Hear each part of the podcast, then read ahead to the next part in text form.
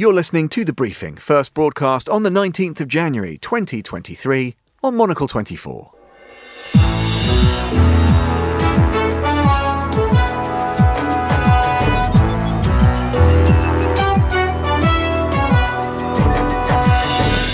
Hello and welcome to The Briefing, coming to you live from Studio One here at Midori House in London with me, Tom Edwards. Coming up on today's programme. This has been the most fulfilling five and a half years of my life. I am leaving because with such a privileged role comes responsibility. The responsibility to know when you are the right person to lead and also when you are not. As New Zealand Prime Minister Jacinda Ardern surprises the nation and the world with a tearful goodbye, we look at the strategy behind her resignation. We'll also head to Paris for a check in from this year's Maison et Objet, and we catch up with our team on the ground at this year's World Economic Forum in Davos. Plus, yes, there's more. Monocle's Fernando Augusto Pacheco has a little something for us, Faye. Hola, Tom. Today we're looking at the Spanish charts, and we also find out why Petty Revenge is brilliant for pop music. All that and more ahead here on The Briefing with me, Tom Edwards. First up on today's programme, we head to New Zealand, where Jacinda Ardern has surprised the nation and the world, indeed, by stepping down as Prime Minister, stating she has no more in the tank. Ardern was the youngest female leader ever when she took the role at just 37 back in 2017, and she led the country through any number of challenges the terrible terror attack, a deadly volcanic eruption, and of course, the pandemic. Well, let's get more on this now. I'm delighted to say we're joined by Lisette Reymer, Europe correspondent at Newshub, uh, a Kiwi, of course. Um, Lisette, uh, good morning to you. Um, tell us, how much of a shock was this? It seems to have taken everyone by surprise. Yeah, it really can't be understated, honestly. I don't think anyone was expecting it. They uh, had this Labour start of the year get together that a lot of the journalists had attended just wanting to hear about the agenda for election year. And all of a sudden, Jacinda Ardern stands up and announced that upon reflection, and I think it's that point that journalists all looked at each other in horror, uh, upon reflection, she doesn't think she can go another four years, go through this election uh, again. So that was when she announced that she was stepping down. As I say, I think just complete shock from everyone in that room, but definitely across the country. And even now, you know, we're seeing that the whole world really is uh, flabbergasted by this decision. Uh, well, yeah, let me ask you about specifically that, Lisette, because it, it's often been one of those strange, I mean, it's almost paradoxical in a way. Jacinda's somebody who was perhaps more popular overseas than, than at home, and maybe that accounts for the degree of shock that's greeted her announcement around the world. W- would you go along with that reading to a greater or lesser extent? And if that is the case, why, why was that? Oh, absolutely. I think we would internally in New Zealand often joke about how the world would react when they realise that our election is actually going to be quite tightly raced. It is, uh, you know, it was already looking to be a very competitive election year for New Zealand. Jacinda's own polls in the country have been dropping dramatically uh, since you know the tail end of that that pandemic and the way that she really did lock down the country for such an extended period of time. Uh, her own personal popularity, I think, is almost halved since she first was elected uh, in New Zealand. So definitely in in in amongst Kiwis, there was a, a lot of conversation about maybe it was time for her to go. Lisette, you mentioned there the pressures on her in terms of how uh, polling is looking. A number of voices slightly more sceptical have said, actually, look, she's quit because she was going to face a very heavy defeat at the ballot box. Do you actually think that might have been the direction of travel when it comes to how this vote was going? Absolutely. I think Jacinda Ardern speaks a lot of kindness and compassion that is very much her brand. And because of that, a lot of people underestimate just how strategic she is, just how much of a well seasoned political mind she is. She didn't want to lose the capital that she has, especially internationally. I mean, there's talk that she could potentially, although she doesn't admit uh, that this is an ambition of hers, but that she could potentially head off to the United Nations now. So I think for a lot of people, they saw that this was her leaving on a high note before she suffered a loss at uh, the election this year. Certainly, National, uh, the opposition party, has had a very difficult few years, but they've in the last year finally elected a leader who has some uh, popularity within the party, but also within the country. So I think there is a lot of people who are seeing this as a very smart move from Jacinda Ardern to protect her own reputation so that she can go on and have a very bright future, a bright career on the world stage where she has already been so popular. Well, yeah, and Lisette, what does this mean in terms of the discourse? Because it was interesting, even if we just pay attention to what she specifically said in the speech. You know, she talked about leaving um, Kiwis with the belief that you can be kind and strong, that you can have empathy but be decisive, to be optimistic but focused. And, and a lot of what she had done was squaring a number of circles. She was uh, a really interesting political character when it came to her ideology. Does some of that consensual approach, that reasonableness, uh, pragmatism, her focus always on on family, on humanity in politics. Is there a risk that some of that great progress that she made and of which she was an exemplar, I don't know, might we see the end of that as we see her depart? Is that a worry? I don't think so because I think the thing is, and this is interesting even from your perspective that you talk about it in that way. A lot of people in New Zealand, and this is where the problems were arising, would see Jacinda as perhaps expressing those feelings, but not always backing them up. There were moments during the pandemic which have really the, the, whole country was questioning just how compassionate she was being to those people who desperately wanted to get their businesses up uh, up and running again, to those people who who really wanted to be able to go and support their families through cancer treatments or get home to New Zealand to attend funerals of loved ones. And she wasn't letting New Zealanders return home to New Zealand if they were overseas because of this intense lockdown she'd put in place. So I think that narrative of Jacinda being so kind and compassionate is almost what has been her downfall within New Zealand. But I do think there has always been a lot of uh, appreciation during those immense moments of crisis for her leadership and the way she has led, first and foremost, with that empathy. And that has always been so real and so genuine. And that is what has got New Zealanders through some of those tough times. You talk about the volcanic eruption uh, and the terror attack, of course, and then a- absolutely in the early stages of the pandemic. Uh, that was very comforting to a nation that was very confused and uh, worried and uh, felt out of control, like the whole world did. So, uh, I think a lot of people will hope that that that cannot be a Jacinda Ardern thing, but that can be a Kiwi thing. That that's the New Zealand nature to always try and lead with compassion, uh, regardless of who is the prime minister.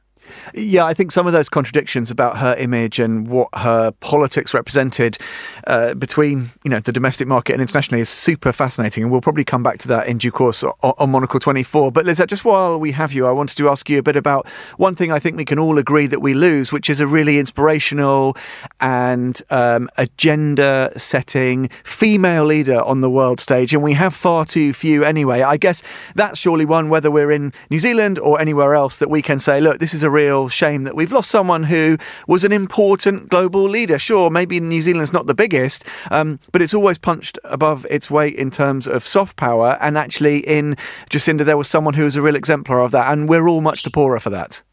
Yes, for sure. And Jacinda Ardern was New Zealand's third female prime minister. So I think New Zealand has always prided ourselves on on on pushing uh, forward and being, you know, very advanced in the way we don't view gender as this big factor that needs to be brought it brought into play. It's very much just okay. She can be the world, you know, she can be one of the best prime ministers in the world. Doesn't matter what her gender is. She can have her brand new newborn with her in the General Assembly, uh, and, and, that doesn't need to affect her speech making abilities or her ability to do the job. She has definitely been an inspiration for many people. But what is very cool in New Zealand is that now is very normal. It doesn't need to be a headline grabbing thing. That's certainly not what Jacinda Ardern has ever wanted it to be. And already, when you talk about who might replace her, uh, one of the front runners certainly is a female, uh, and and she looks likely, or she could be, you know, one of the top two at, at, at the, vo- at the voting ballot when when it comes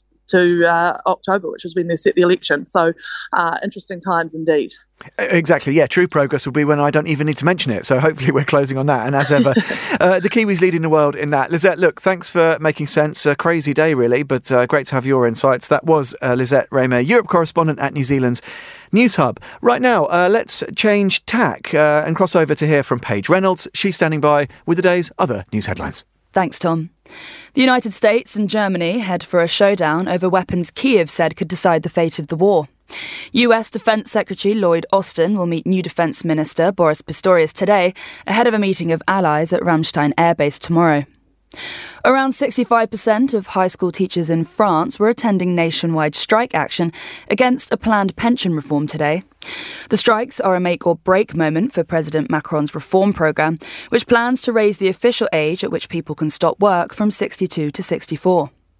And a new report shows Facebook approved a series of online ads promoting violence in Brazil, days after protesters ransacked government buildings. Earlier this month, thousands of supporters of Brazil's far right former president, Jair Bolsonaro, stormed the nation's Congress, Supreme Court, and presidential palace in an attack lasting more than three hours. Those are the day's headlines. Back to you, Tom. Thank you very much indeed, Paige. Right, let's get the latest business news now from Bloomberg's Ewan Potts, who joins us on the line. Good afternoon to you, Ewan. How do we find you this fine Thursday? Hi, Tom. I'm very well, thank you. Jolly good. Now, um, big strikes. Uh, we've been used to seeing and hearing a lot about them here in the UK. More coordinated, uh, coordinated strike action. Not in the UK, though. Tell us more.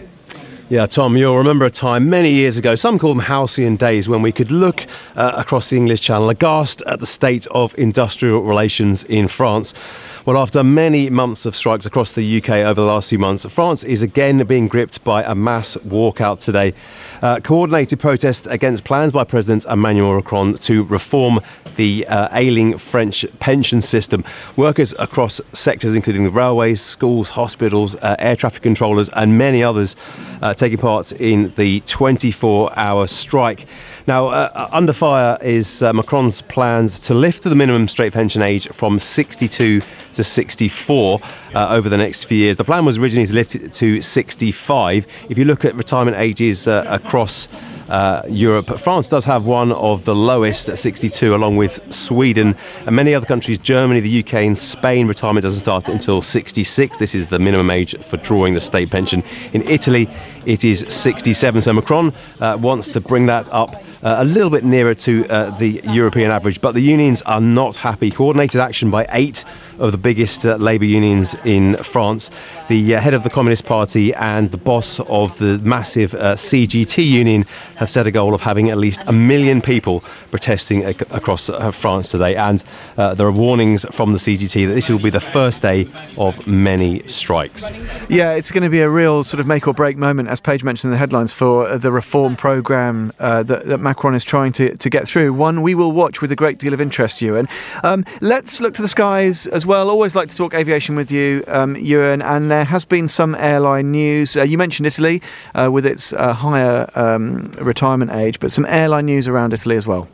Yeah, Lufthansa, Europe's biggest airline, is to buy a minority stake in uh, ITA Airways. Now, ITA Airways is the successor uh, to Alitalia. Remember, this has been a very long running saga for the Italian government. This airline has lost billions and billions over the years. It was set up just after the Second World War and it officially ceased operations in late 2021, finally knocked out by the pandemic.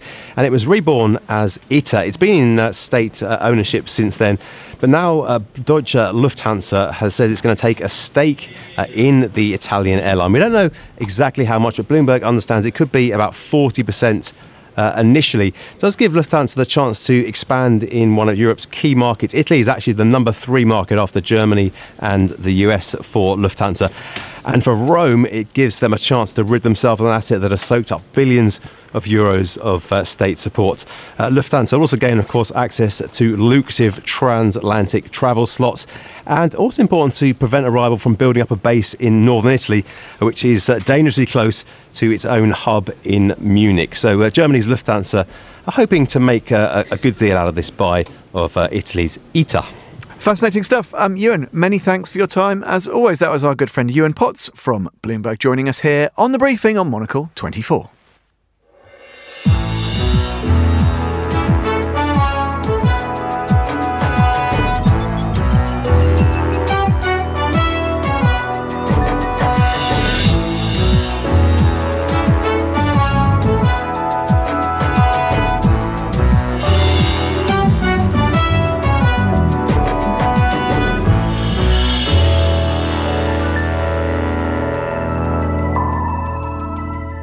You are still listening to the briefing here on Monocle 24. One or two small technical snafus along the way.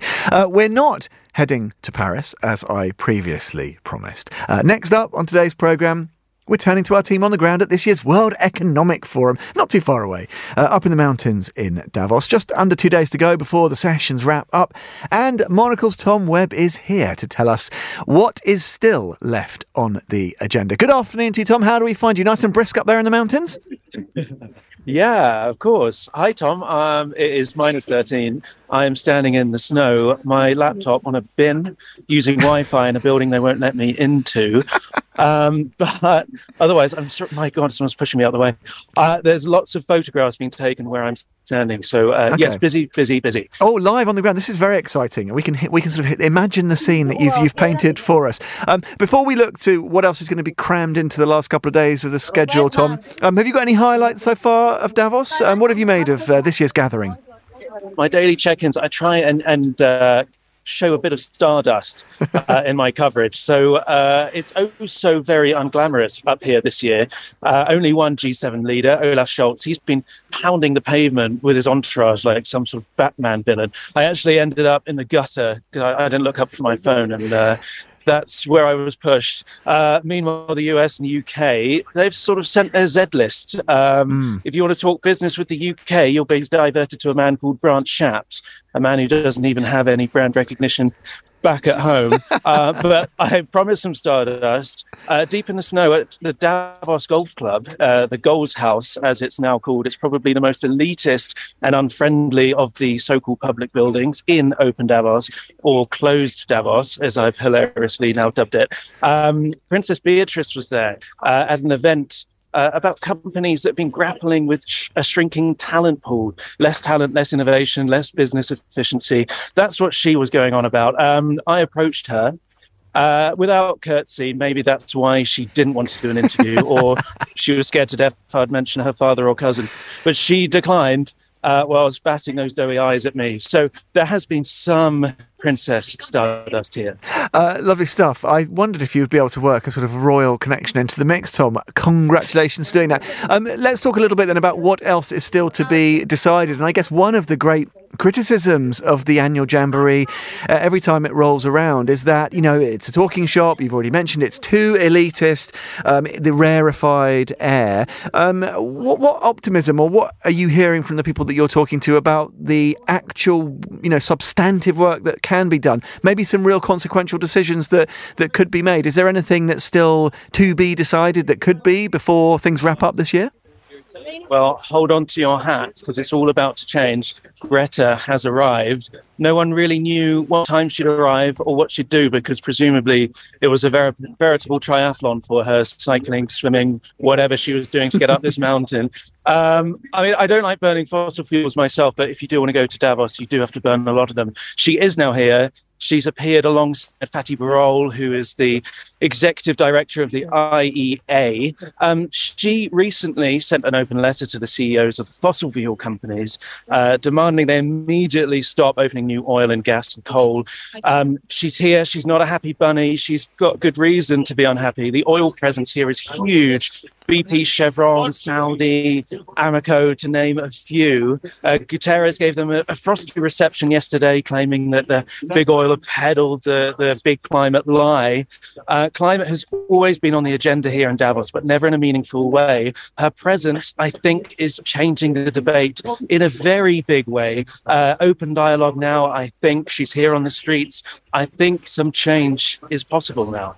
Uh, Tom, well, we shall await uh, further news on that front uh, in due course. Thanks for adopting your bin side reporting position for us. That was our Tom Webb uh, reporting live from uh, Davos, and we'll be hearing more from our team on the ground at the WEF uh, through the rest of this week here on Monocle 24. Check monocle.com for the latest schedule. Uh, next updates coming at 1800 London time, uh, 1900 if you're on CET on the daily a little later today. You're listening to the briefing.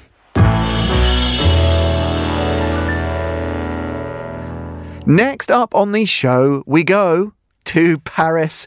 Monocle's design editor is the one and only Nick Monisse, and he should be at large for us at this year's Maison et Objet uh, Paris. This is London calling. Nick, can you hear me? I, I can hear you now, and I'd appreciate it if you didn't refer to me as large. Um, Editor at large, Nick. Come on, get Oh, with sorry, the sorry, get with No, the terminology. Now, tell me. really been working on my spelt figure, but go ahead. Uh, li- listen, Maison et Objet, uh, I've reported from them myself. A huge uh, event, very important on the design uh, calendar. Why does it matter so much? And what have you discovered in the few short hours in which you've been on the ground in the French capital? I, I think uh, for me, this this fair. Uh, I mean, it's probably got some parallels with Salone del Mobile, but it's it's this opportunity for brands from all over the world to come. It is really one of those, uh, you know, I, I guess flagship events that brings in. I mean, from where I'm standing, I've, I've got Andreu World from Spain, Nani Marquina from Spain as well. Uh, I've got Martinelli Luce behind me. Uh, you know, so we've got Italian and, and, and Spanish brands there, Le Héritier, which is a, a French decoration brand, uh, and, and this is just at one intersection in the trade halls uh, just north of Paris. So it, it, it's just that opportunity, I guess, uh, uh, for, for everyone to come together, not only for designers. Uh, I mean, I've seen Philippe Starck won the pass at one stage earlier, but also, uh, I guess, the people working at these brands to connect, to build partnerships because, you know, when they're working on projects, you might have tables from somewhere if, you, if you're a contractor, and you might grab lighting from somewhere else. So I guess it's, it's a massive networking event more than more than anything, and that's why it, it is significant. Yeah, absolutely. And, and as you say, for people to come uh, together, it's all well and good talking about these things in the abstract. Uh, we do a pretty good job of that on uh, Monocle on Design, of course, your your design program, Nick. But to, to be there in the flesh is what is what really matters. Tell me a little bit. I do appreciate you've not been there for very long. Any trends that you've noticed straight away, or things you're expecting to hear and see a lot more about that might mark the cards for our many design aficionados who are tuning in? I mean, I, I, I know we, we do talk about trends, and we, we are conscious of, of using that word because you know what is necessarily trendy isn't all, it doesn't always have longevity. Uh, but I, I guess a, a trend or an immediate observation that, that really jumped out at me is uh, really an emphasis from a lot of brands, a lot of the wares they're showing on earthy sort of tones, uh, using raw timber, uh, using, uh, I guess, very, very pared back uh, fabrics and, and textiles that haven't had a lot of treatment. There's, there's this really earthy uh, vibe, is maybe the word, uh, that, that, that is carrying ac- across a, a host of different stalls. But I think that speaks to something larger. It's, it's not just about aesthetics, it's, it's about people, I guess, wanting, or, or brands as well, wanting uh, to use, you know, natural timbers that don't have a lot of VOCs, that haven't been heavily treated, and, and by extension, that means you get something that looks relatively raw, and it's and it's it's the same with textiles as well. So that seems to be a, a visual trend that probably actually speaks to more of a, a sustainability line and, and the appeal from the consumers for, for I guess, materials and products that, uh, yeah, certainly speak better to or have better environmental values. Absolutely. Absolutely, Nick. Um, and uh, we shall look forward to hearing more from you from the event. Will you be talking about this on Monocle on Design, filing some dispatches in our daily newsletter? I imagine you're going multimedia, as always. There's going to be both. So we've got uh, Monocle Minute on Monday. If readers keep their uh, eyes peeled for that, we'll have a, a wrap of the event uh, from, a, I guess, a, an a opinionated perspective from myself. Uh, and then Monocle Minute on Design newsletter, which hits people's inboxes on Wednesdays, will have a full breakdown of lots of the stands here. So you really get some analysis post event, who we thought was a standout, uh, and, and who you should keep an eye on, and, and perhaps furnish your home with their products. Lovely stuff, Nick. We shall await those updates in due course with great excitement. That was our Nick Monisse, who's on the ground in Paris at Maison et Objet. Look and listen out for more from him in the days ahead. Time, though, is short on today's briefing, and we have a very important piece of business outstanding. You know, it's that time of the week. It's Monocle's Fernando Augusto Pacheco. He's here in studio for the global countdown. Fernando, where are we going? We are heading to Spain, Tom, and and it's interesting hearing from Nick about the trends at Maison Objet, and I think there are trends as well at the Spanish charts, and I would say even in the global charts now. I think for everyone who has been wronged in their romantic life, I think this is going to be a good week, and I do like a petty revenge, Tom. I mean, not personally, but perhaps musically, but more on it later. We we will come back to that. Revenge is a dish best served with a funky synth line. Oh, yeah. And a bit of vim and vigour. We'll come to it. What are we talking about? All will be revealed. Uh, where do we always start? With the global countdown. Fernando our listeners know by now, we start with number five. Absolutely, and it's a great track. It's been actually in the charts for quite a few months because it feels more uh, as a, it feels more like a summer song, and it is. I mean, the video for it is incredible. That's how summer videos should be made because it's quite raw and fun, and you know, and it shows real people on the beach, like old ladies with their fans, and she's eating kind of ham and crisps uh, in, in, in, an unspecified beach in Spain. It's of course the wonderful uh, Rosalia with Despecha. Let's have a listen.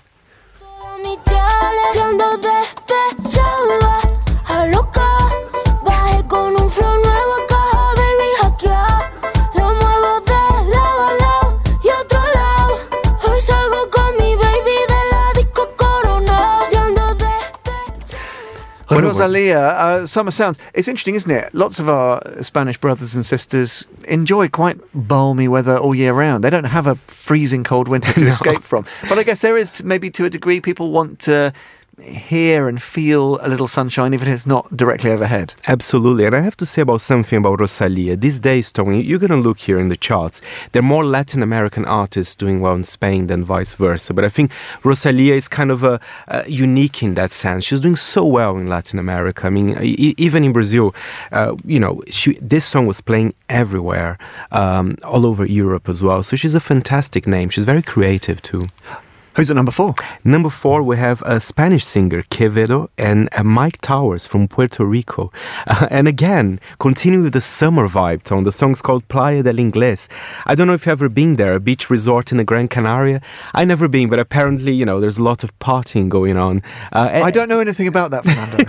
it, it's a very silly track. I'll read some of the lyrics for you later, but let's have a listen. It's quite, you know, dancey and, and fun. And it's silly, but, you know, can be fun. Let's have a listen.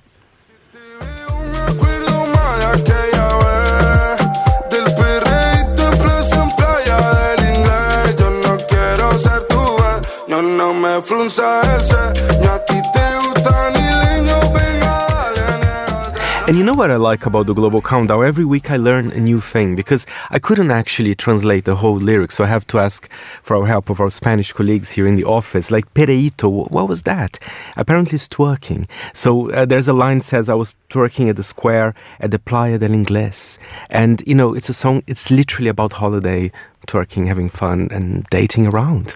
Twerking hard or hardly twerking, as no one in any office has ever said. Uh, let's move on to number three. Now, Fernando, sometimes I get a preview of the uh, artists' names. Mm. And when I first saw this, it just said number three, Bizrap. And I thought it was a quick rundown of the latest business headlines. That's not correct. That's not correct. I mean, this guy is doing great business. See, see what I'm doing there? Uh, so, Bizarrap is a name you should know, actually. And everyone that doesn't know Bizarrap, they should learn because he's, he's an incredible guy. He's only 23 years old. He's a producer uh, from Argentina. And he has these music sessions where he invites a musician. It can be anyone, really. And they record the song in, in the video. So there's not even a name for the song. So, for example, and number three, he invited Quevedo, he's back, and number three, and it's called Music Sessions 52. But this is an, a massive hit worldwide. And he doesn't need to spend a lot of money to make a huge video. It's literally the artist singing in a very small studio, very simple, but the beats are incredible. So it's always a good combination. Clearly, there was a market for that. Mm. And I think Argentina, if you ask me, which market in Latin America for music would do very well in 2023? I mean, Argentina for sure. What an incredible country musically these days. And Bizarrap is the main name here. Uh, let's have a listen. Bizarrap with Quevedo, Music Sessions 52.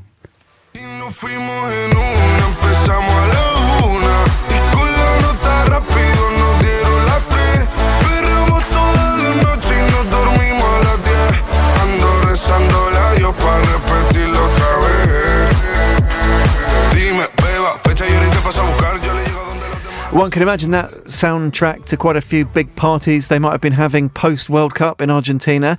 It's one of those tracks, if it's of that moment, it will kind of live with people, one imagines, by association, maybe also a little bit for now. Absolutely, and I love the mix. It's hip hop, trap, electronic. I mean, it's it's it's a really interesting mix of kind of different uh, music genres as well.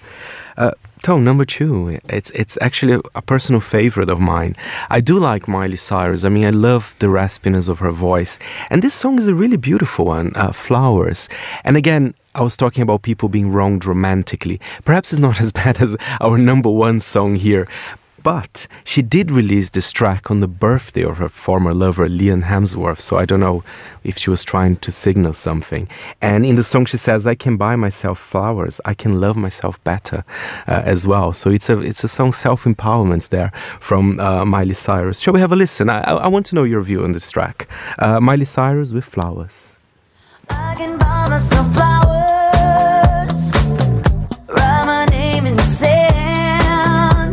Talk to myself for hours. See things you don't understand. I can take myself dancing. She sounds happy. I mean, in the video, she's dancing with a, a very glamorous, I believe, an Yves Saint Laurent vintage a gold dress as well. So it's a very kind of, you know, I love myself. She's starting the year uh, on a good mood, perhaps. A nice upbeat message with a little soupçon of vindictiveness, maybe. Yes. Just a, just a flavour, though. It's not the be all and end all. And I would say, Fernando, that sets it at odds with the track that's at the top of the Spanish hit parade, which is an absolute orgy of vindictiveness and revenge.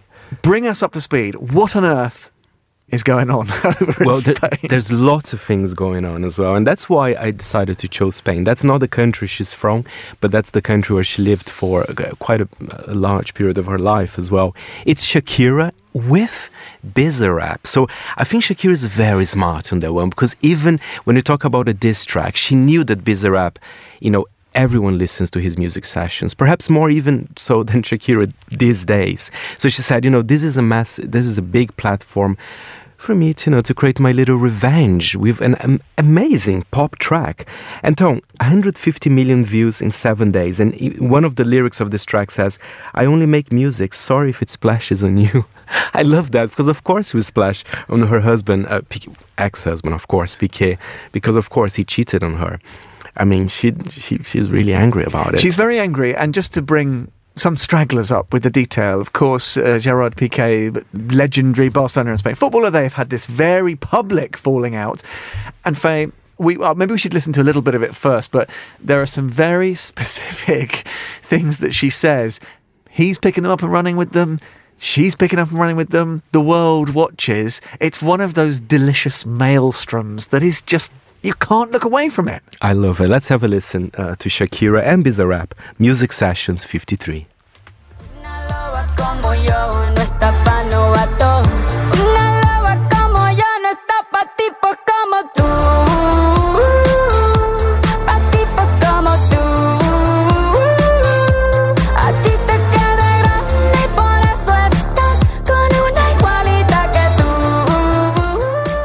She did impress the, the financial markets as well when she says in the lyrics, "You traded a Ferrari for a Twingo. You trended, you sorry, you traded a Rolex for a Casio."